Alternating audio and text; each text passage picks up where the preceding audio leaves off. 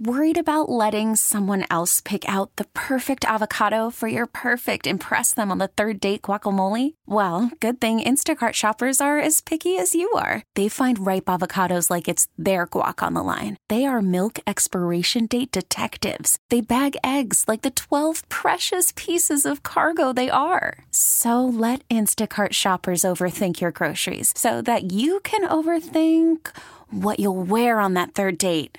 Download the Instacart app to get free delivery on your first three orders while supplies last. Minimum $10 per order, additional term supply. Hiring for your small business? If you're not looking for professionals on LinkedIn, you're looking in the wrong place. That's like looking for your car keys in a fish tank. LinkedIn helps you hire professionals you can't find anywhere else, even those who aren't actively searching for a new job but might be open to the perfect role. In a given month, over 70% of LinkedIn users don't even visit other leading job sites. So start looking in the right place. With LinkedIn, you can hire professionals like a professional. Post your free job on linkedin.com slash recommend today. Are you caring for an aging parent? Are you searching for answers? Welcome to Senior Care Live, a program dedicated to you, providing information, education, and resources, helping you become the best caregiver you can be. I'm your host, Steve Keeker. To Senior Care Live. Thanks for tuning in today. I really appreciate it. Thousands of people listen to this program right here on Talk 980 AM. And many of you are streaming the program. You might be listening after the fact on a podcast, but anyway about it. I really appreciate you being here today. This program is all about educating seniors and their caregivers and helping them make informed decisions. And this is a great place to listen and learn. And so many people consider Senior Care Live appointment radio, and I hope you will too. As always, if you have a question, visit online at Senior Care Live, L I V E, seniorcarelive.com, or you could go old school, give us a phone call at 1 800 331 6445. All right, so as promised, we have a spectacular program for you here today. I promise you're going to learn a whole lot. Would like to introduce my friend and special guest today, Dr. Herrick. He is a family practice physician, and in his spare time while he was going to school, he got a PhD in biomedical engineering. He's one of the most intelligent human beings I have ever met. He is incredibly qualified to talk about this, and I'm so thrilled to have him in studio today. Dr. Herrick, welcome to Senior Care Live. Thank you, Steve. I appreciate being on your show. Okay, so let's uh, let's jump right in. I have so many questions. so uh, let let's talk about this Delta variant because I mean this is the big deal right now. How is the Delta variant different from the original strain of COVID nineteen? it's mutated. So the COVID is a what they call RNA virus, and it turns out that it mutates much faster than, say, human beings do or higher level animals. Uh, they the RNA viruses don't have um, correction uh, editing for multiplying. And so, like, if there happens to be a mistake putting a different building block of their RNA uh, when they when they reproduce, uh, it doesn't get caught. It doesn't get corrected. You know, we we have that sort of thing. And so, don't quote me on this figure, but I want to say that RNA viruses mutate about 2,000 times faster. Oh, great! Than, than human, than human beings. Uh, and, and, I remember a year ago when our infectious disease doc gave a talk to us, and, and he he predicted that yeah, there could be a substantial change in COVID uh, as as we watch it. Uh, so here we are, you know, 20 months later, and we have these various variants. Among those uh, circulating most prominently, particularly here in Johnson County, is the Delta variant and the majority of cases in Johnson County are Delta. Uh, Delta differs from the original COVID uh, both on one end, they call it the N terminal end, uh, and also, and, and, we're talking about the spike protein here. Uh, it also, uh, the part of the spike protein that attaches to cells uh, is different from the original, mm. and so there's there's you know minute changes there, but some of those minute changes have a big effect. A lot of times in biology, you change a little, you tweak a little something, it can really have a big effect. And the effects for Delta have been that it not only multiplies faster, uh, so um, one person can infect more people mm. with Delta than the previous COVID 19, but also the incubation period is shorter. Great. So if I catch the virus and it starts multiplying in me, uh, I before I feel sick am more likely to pass it on than the original COVID. Okay. That's horrible news. Thank you. but I mean, I guess I asked, right? so uh, viruses, I mean, their their whole job is to stay alive, and the, to stay alive, they they uh, they they mutate because they're they're survivors. Uh, so you know, let's talk about some other variants that so we can look kind of maybe some other parts of the world. So, uh, for example, there's a lambda variant which sounds kind of extra scary. It's I believe it started in Peru, but the first the, the first known virus of the Lambda variant has been identified in Houston, Texas. And from what I'm reading, uh, reports are early, but the Lambda variant, uh, our, our vaccines uh, don't work too well as far as stopping that one. So, are we going to have to continuously update these vaccines almost like a, a, flu shot? Like every year, it might be a little bit different to tr- try to stay ahead of this thing? A lot of people are predicting that sort of on a lay everyday basis. My, my hope is no that if we can get ahead of it now before we have for example, just making something up, the Zeta variant. Um, yeah, I know. I know a physician has expressed concern that we're going to run out of letters. uh, right. And, and, so the longer it multiplies out there in the community, the, the longer it festers, the more it can mutate, and the more it can mutate, the more it can escape our means of control. We expended a large effort, a large amount of money in developing the vaccines. Uh, there, there is concern that it could mutate enough that the vaccines may not work. Um, so far, and we can get into this in a little bit, uh, there is reason to believe that the current vaccine is working well uh, with Delta, except for certain groups. Um, but I do know that there is a medicine that I've been using uh, and other physicians have been using for people who are particularly at risk, uh, for older people, for people with pre-existing medical conditions, we can give antibodies against COVID, uh, a one-time intravenous dose, hmm. and that can prevent hospitalization. I've given it to over a dozen people. The original medicine we were using for that locally here in town at our hospital is no longer recommended because Delta has outmutated okay. this medicine. So now we're on to our, our second level med.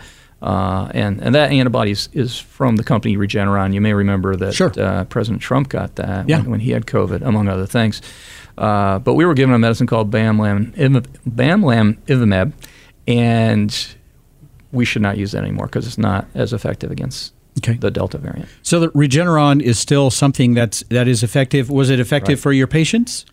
Uh, everyone that we've given monoclonal antibodies to. Both Bamlanivimab, and the Regeneron product are monoclonal antibodies, so they fall within this group. Mm-hmm. And the important word there is antibody. They're antibodies against COVID. They can be manufactured against COVID. Uh, and those, at least in my patients so far that we've given the antibody infusion, none of them have had to go in the hospital. Uh, one lady in particular, she was about 60. Uh, we gave the antibody infusion and her brother got COVID at the same time, and unfortunately, her her her brother did not get the antibody infusion. She did. She survived. He did not. Wow. And so that was a particularly poignant case. Mm. And, and I know she at the time was uh, quite tearful and talking to me and said, you know, I wish we would have realized how, how bad this this disease is. Yep. Well, and when I and okay, so I understand people who do not want to take the vaccine. They're they're fearful. There may be a lack of trust in the government. Uh, mixed mixed, uh, mixed messages or messaging, if you will. Um, there are all kinds of areas where I, I, think we have, at large, we fumbled the ball, and, and we, are not doing a good job with with a lot of these, uh, you know, big issues. Uh, but the one thing that's just really had a huge impact on me is I'm now hearing, and this is all all over the news, uh, is that someone who was a staunch uh, anti-vax uh, person. Okay, and and that's fine. You have your beliefs, and I'm not mad at you about it. I'm I don't fall into that camp. I, have had every vaccine under the sun. I had some fear of this one or, or some concerns. You helped me get over that, and I appreciate that. Uh, but but the bottom line is, uh, you know, uh, all there are all these people who said I will never take the vaccine. Period. I will not. And then they get COVID and then they end up in the hospital. And you know what? Every single one of them have said on camera or in a news report, I wish I would have taken the vaccine. I was wrong. I was wrong. And that takes a big person to admit that. Um, you may remember from our January interview that at first, because it was a new kind of vaccine, um, I studied it for a few days and wasn't quite sure first, but became convinced. Uh, part of it through correspondence with an international expert on RNA and immunity that, hey, this was okay. Um, I've come around to thinking that uh, this, hope this doesn't offend anybody, that, that this kind of technology is, is the wave of the future. There may eventually be cancer vaccines with this kind of technology. Um, and so I'd be happy to answer any particular concerns you've heard about the vaccine that might help people reconsider. Yeah. Okay. All right. Excellent. Excellent. Speaking today with Dr. Patrick Herrick, and we are. Um, it, uh, this has been fascinating. This this segment has just just flying by. I'll tell you that. If you have a specific question for Dr. Herrick, just feel free to go to seniorcarelive.com and you can submit your question through that either through email or through the contact form, and uh, and, and, we can take care of it that way.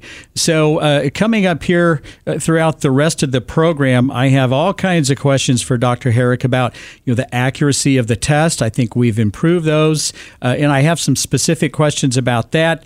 I'm going to talk about, you know, what is the mRNA technology? Is that something that we should fear, or is that something that uh, it seems to be perfectly safe? I think there's some information that we're going to talk about that will surprise you. Uh, and, and then I have another specific question for Dr. Herrick coming up, and it is, you know, how long does this vaccine stay in your body? I mean, it just kind of sounds scary, uh, but I think you'll be shocked with Dr. Herrick's information that he'll share with that. Uh, so, with that, let's not forget about the Senior Care Live question of the week.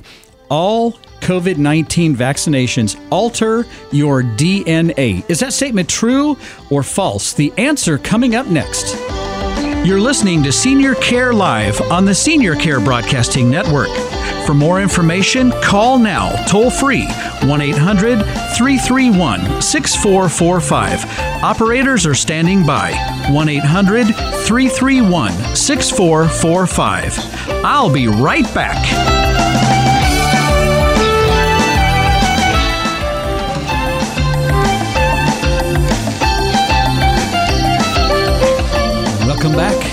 Listening to Senior Care Live on the Senior Care Broadcasting Network. For more information, visit seniorcarelive.com. And don't forget you can stream this program to any electronic device. Super simple at seniorcarelive.com and through the app audacy.com. And that's A U D A C Y.com. All right, back to the Senior Care Live question of the week all COVID 19 vaccinations alter your DNA. Is that statement true or false? And the answer is.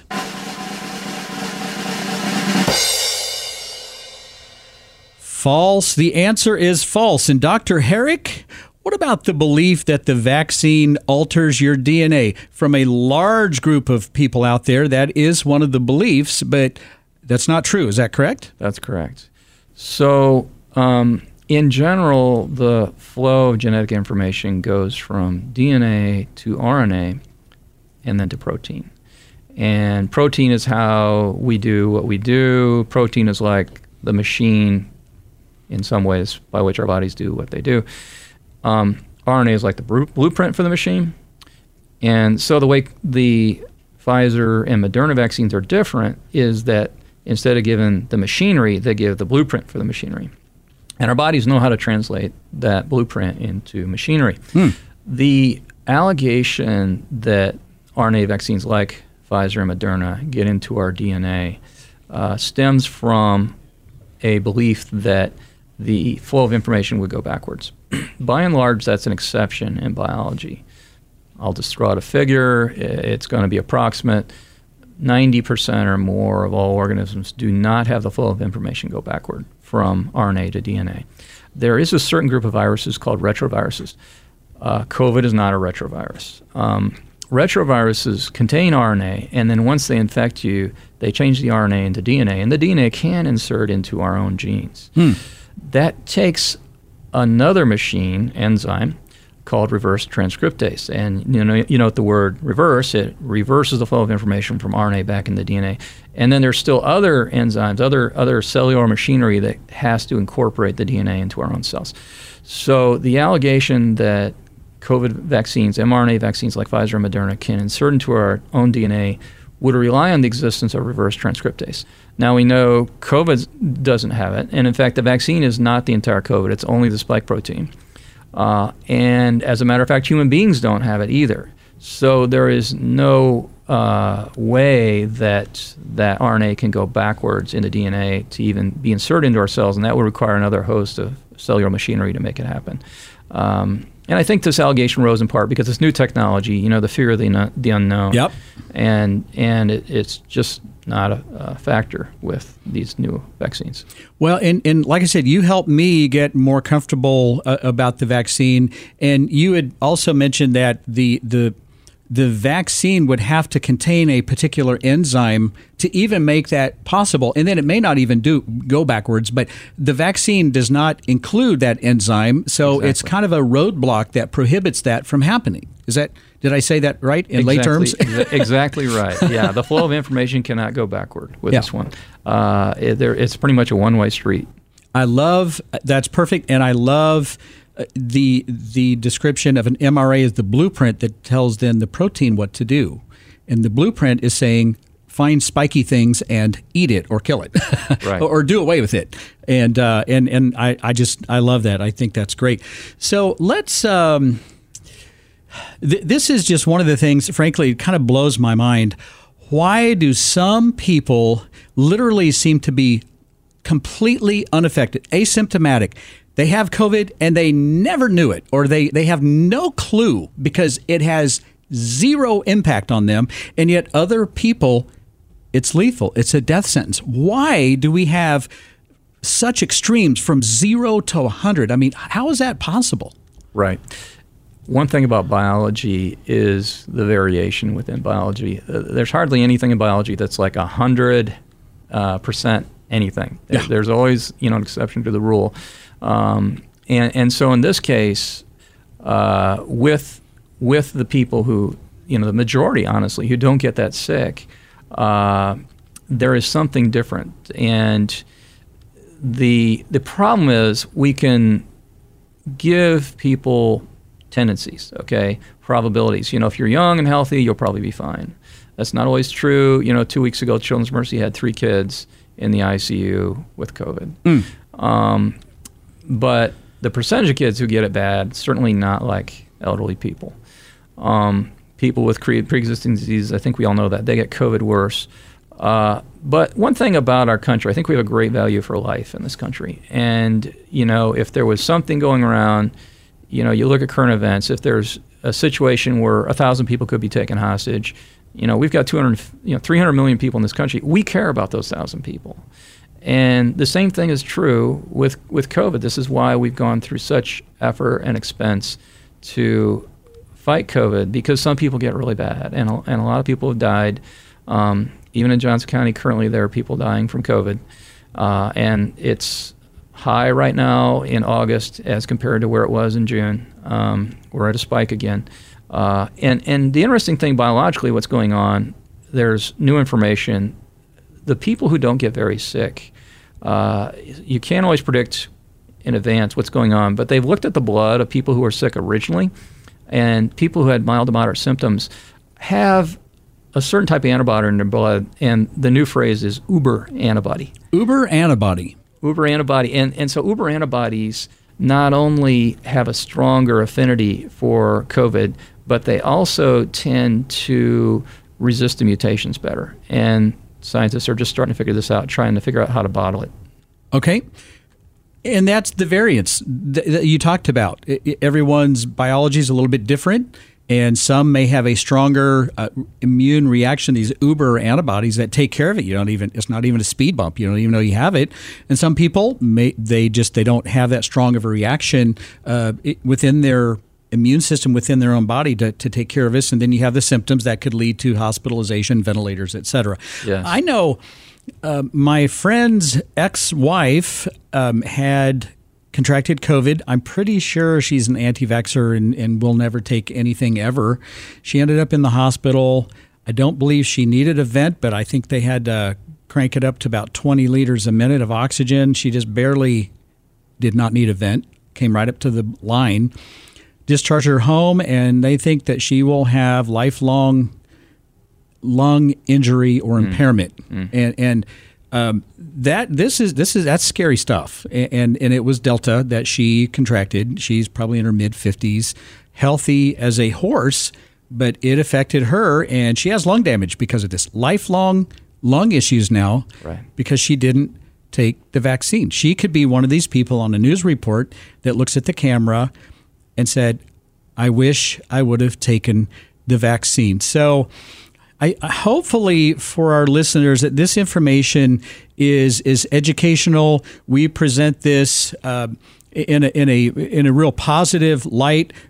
There are no politics involved in this discussion, as you can see. Just the facts, ma'am. right? Just the facts. So so don't be one of those people where it's too late and you're, and you're like, I wish I would have taken the vaccine.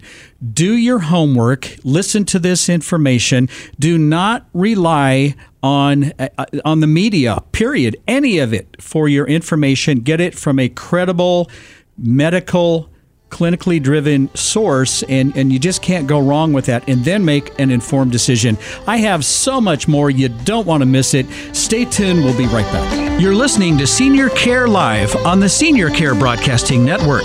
For more information, call now toll free 1 800 331 6445. Operators are standing by 1 800 331 6445. I'll be right back.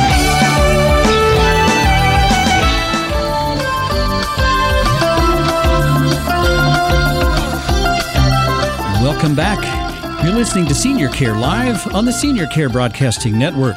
For more information, go to seniorcarelive.com. And don't forget to check out all of our podcasts of all of the recent episodes, again, at seniorcarelive.com. You could also search for those on all of the major podcast platforms like Apple, Google, Amazon, Player FM, etc. Just check it out. You can uh, do a search for that and it'll go into your inbox. All right, we're here today with Dr. Patrick Herrick. He is a family practice physician and, uh, by the way, has a PhD in biomedical engineering. And we're talking every all things uh, COVID 19, vaccinations, and it's just been a fascinating, fascinating uh, discussion. And uh, Dr. Herrick, on the break, you uh, shared a story about one of your patients, and I think it's a very, very powerful message. C- could you share that with, uh, with our audience today, please? Sure. It's an example of what you were saying about the unpredictability of the virus, how without uh, a, an extremely evident pattern. One person could be hit really hard, and it's hard to predict. So, uh, in the last three, four weeks, we've had two 40 some year old women who were admitted to the hospital with COVID. Uh, and the first one was really ill. And um, when she first came to see me, uh, she said, You know, I was just kind of waiting because my friends got it. It wasn't that bad. And she was feeling horrible at that point. And without any prompting, she said to me, you know, tearfully, it's, it, it's, it's her fault. She said, It's my fault um, I should have been vaccinated. And uh, she was admitted to the hospital, and we, we feared for her life seriously, and, and she was also fearing. She knew it, uh, and that's a very sobering moment. Um, but with the help of new medicines, we've got three medicines we use in the hospital now against COVID that, that weren't there 15 months ago. Mm-hmm. And I know that my own patients mortality is not what it was. Uh, we haven't lost anyone, thankfully, uh, since uh, the first, say, six, eight months of the epidemic. I, am sure it can happen again, and I know it happens every day, but the new medicines help. And and so there there are three I'm thinking of. One is remdesivir, and remdesivir is an antiviral medication. Most antivirals work by getting in the way of the virus multiplying its own RNA or, mm. or, DNA, whatever the case may be, whichever kind of virus it is. So you know, there's machinery that helps you know reproduce the blueprint, so to speak. Yeah. Make new RNA, and basically remdesivir gets into that machi- machinery and gums it up. Okay. Uh, there's also steroids. Steroids are given quite frequently now. Uh, steroids really should be reserved for people who are bad enough to be in the hospital. That's where the data shows they help.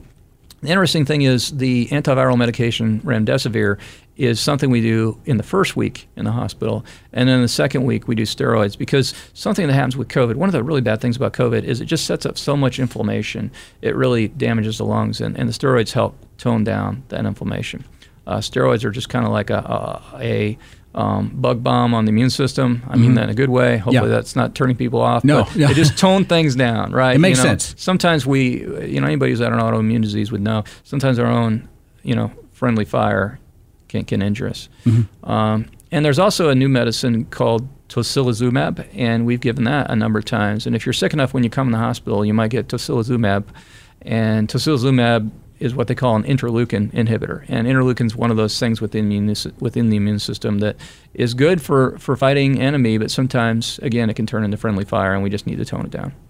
So I think uh, you had mentioned off mic that if you're showing symptoms and you see your doctor and you test positive, it the one of the critical parts of the message is you need to have the remdesivir right away. There's a period of time where it's most effective, and that's early. Is that correct?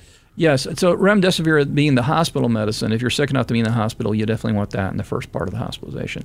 Uh, analogously, in outpatient situation, if you're not sick enough to, to go in the hospital, for the first week there, you can get the antibody therapy. The antibody therapy probably does not help in the second week, again, because the virus is probably no longer multiplying at that point. It's just, you know, inflammation. Uh, but uh, I, I definitely see a pattern where you know there's a lot of places that test, and thank goodness there are because I think the doctors' offices would be overwhelmed. But I think the urgent cares are not getting the message across, or else perhaps patients are not hearing the message from the urgent cares that when they get diagnosed in the urgent care, the people in the high risk groups could well get antibodies, and and that's that's if we could you know come away with one or two points from today, I think that'd be the first thing is if you get diagnosed and you're older or you have a high risk medical condition, let your doctor know in the first week.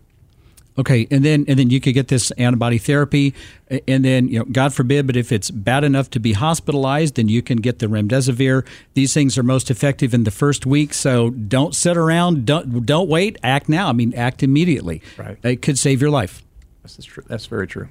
Okay, another hot topic that's been horribly politicized, and I hate that something that's medical in nature has been just grossly overly politicized. I hate that.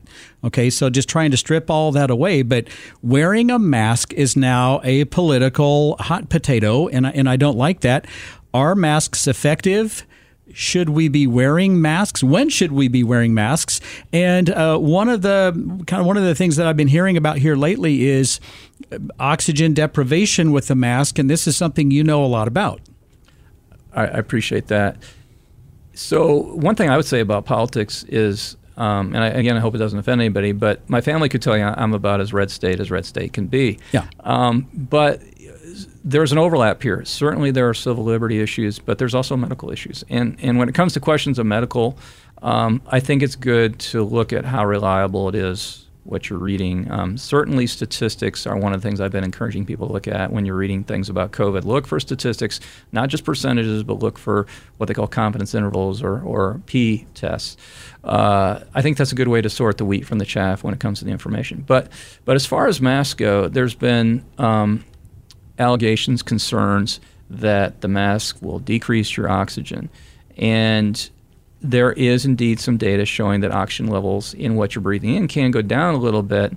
But the studies that look at blood oxygen, which is really what our tissues need, the, the studies that measure oxygen through a pulse oximeter, for example, I think we're all familiar with those machines, um, or the studies that, that look at actual blood gases show that the oxygen inside your body is not diminished. We're, we're born with a lot of reserve um, and most people, unless they're severely diseased, can definitely breathe more than they have to. They, they can extract. They're getting more oxygen into their lungs than they than they absolutely have to have. Of course, we want them to to get it all if possible. But a mask is not going to diminish for most people the ability to get enough oxygen in your body.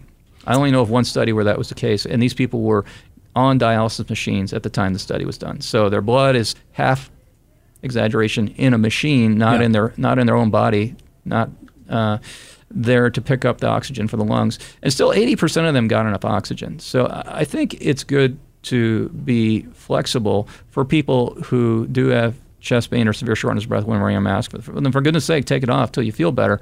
But um, there's several studies published in the journal MMWR that show not only the effectiveness of masks in decreasing transmission, but the effectiveness of masks in decreasing hospitalizations. Okay. All right. Excellent. And then last time we talked, there was a huge shortage of tests because all of this was new. And uh, now, uh, do we have enough tests now? I'm assuming we do. By and large, uh, except for I think individual supply chain issues. Yes. Okay, all right. So supply chain, not necessarily the supply, right? So, uh, or not, not, not uh, yeah, got that. So, uh, how are the tests accurate? Uh, just to, I just wanted to kind of revisit that. Right. I know there's the one with the Q-tip to the back of the brain, and uh, that one I believe is is pretty accurate. Uh, but you know, so let's talk about that and then the accuracy of these quick tests. Yes. So the one to the back of the brain, the PCR that is theoretically 100% sensitive in picking it up. Uh, both tests, both the PCR and then the rapid test, the rapid tests are the ones that just kind of tickle the front of your nostril. Um, both, if they say COVID is there, it's right. Um, but the rapid test, the good thing it's got is rapid rapidity, but there's usually a trade off. If something's faster, it's not always going to pick it up. Okay, all right. And then, um, and I'm kind of jumping around here. I, I, just have I just have so many uh, uh, questions. But uh, why are these vaccines, uh, particularly, and we're really focusing on the mRNA?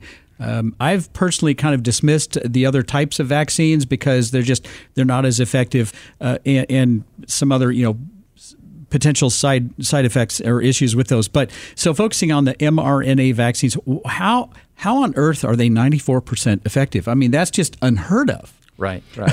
and and that was a phenomenal thing to see when they came out that the mRNA vaccines were 94, 95% effective.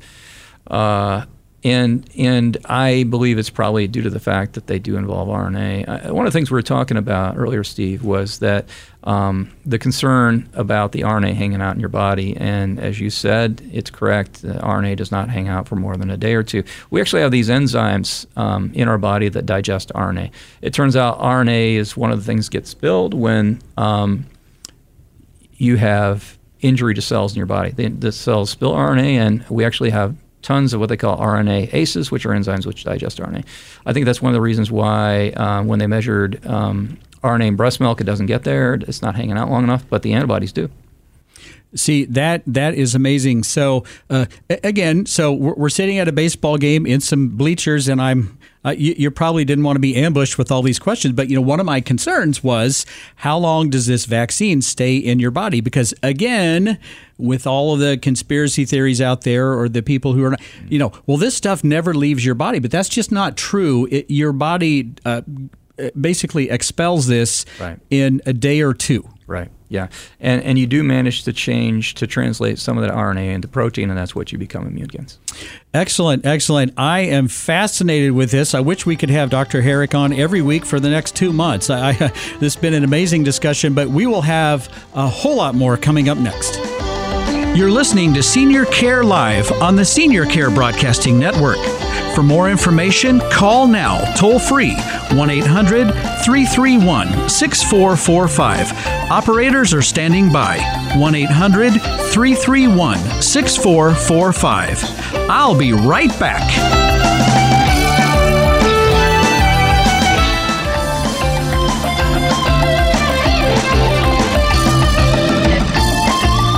Welcome back. You're listening to Senior Care Live on the Senior Care Broadcasting Network.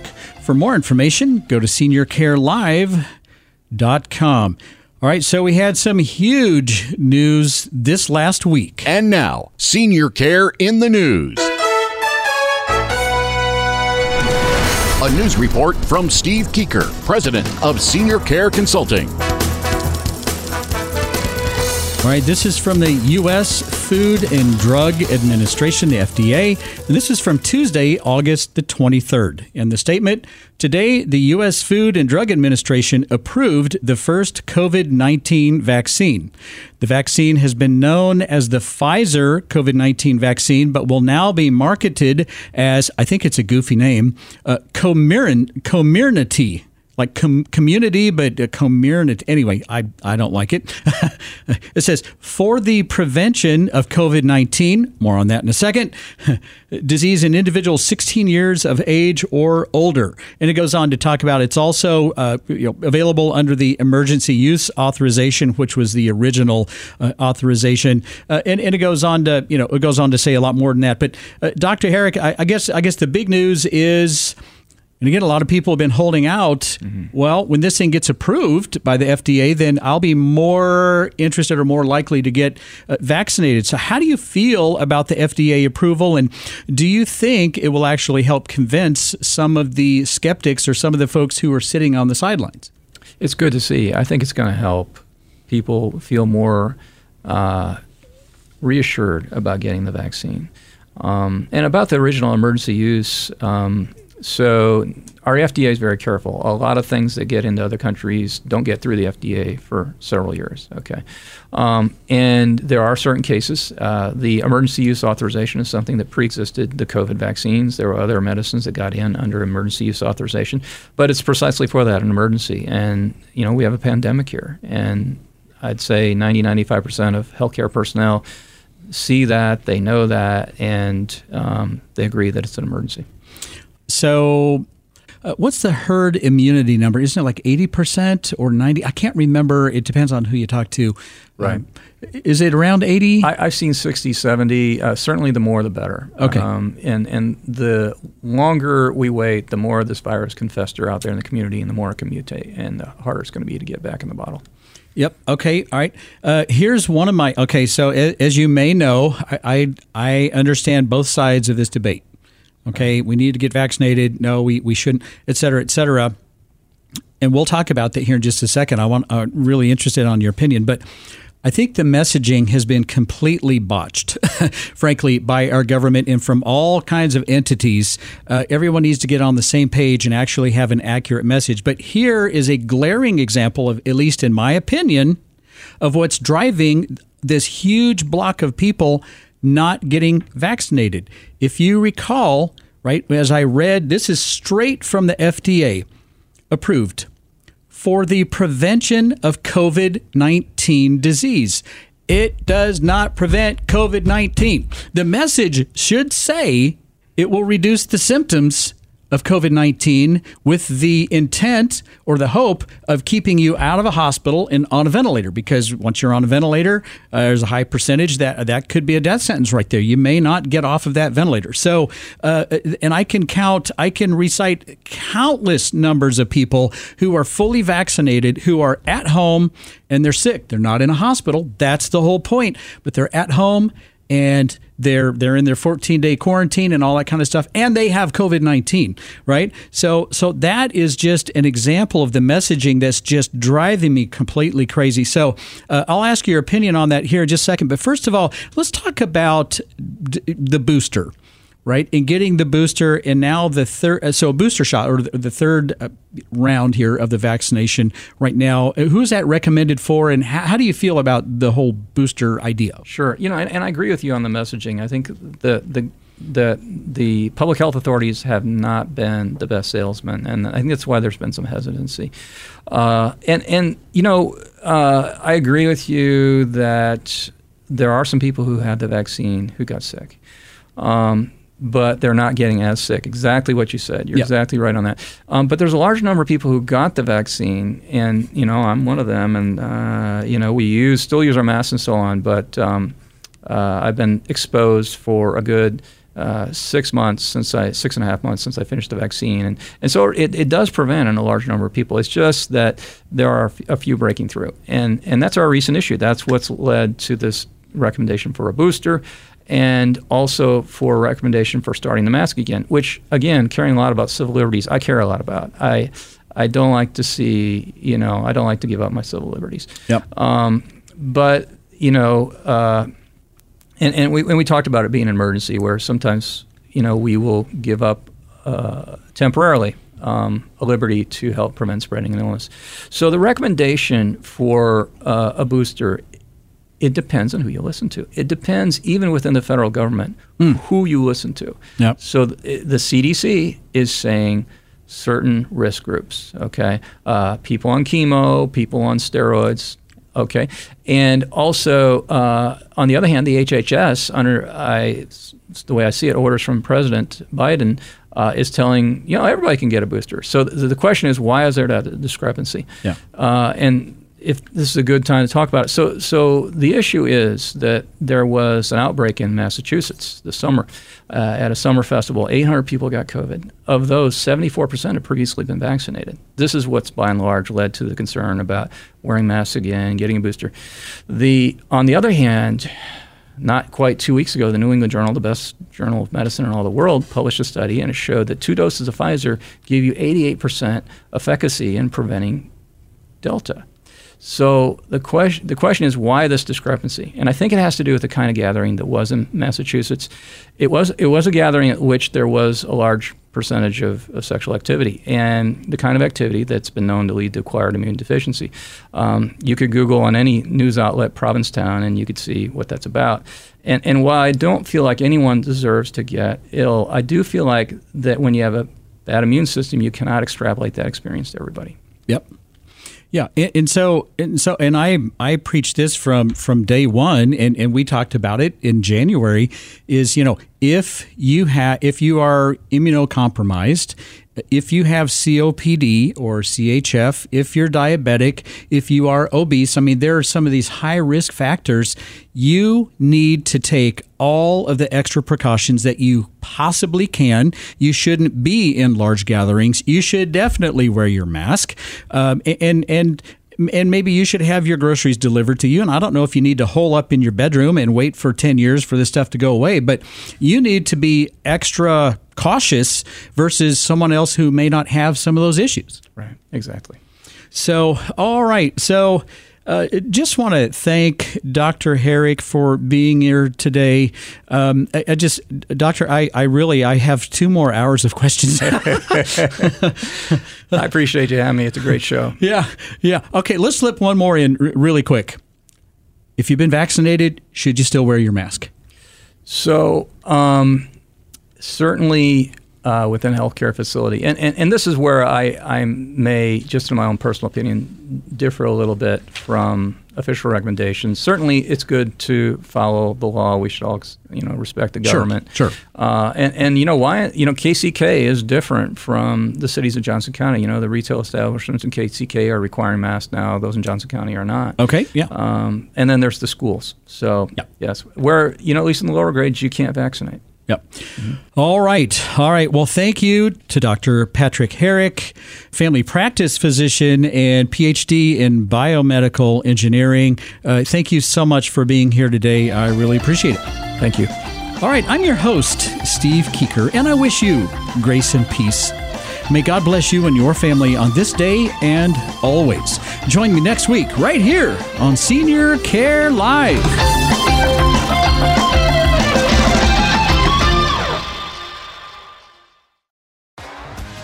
T-Mobile has invested billions to light up America's largest 5G network from big cities to small towns, including right here in yours. And great coverage is just the beginning. Right now, families and small businesses can save up to 20% versus AT&T and Verizon when they switch. Visit your local T-Mobile store today.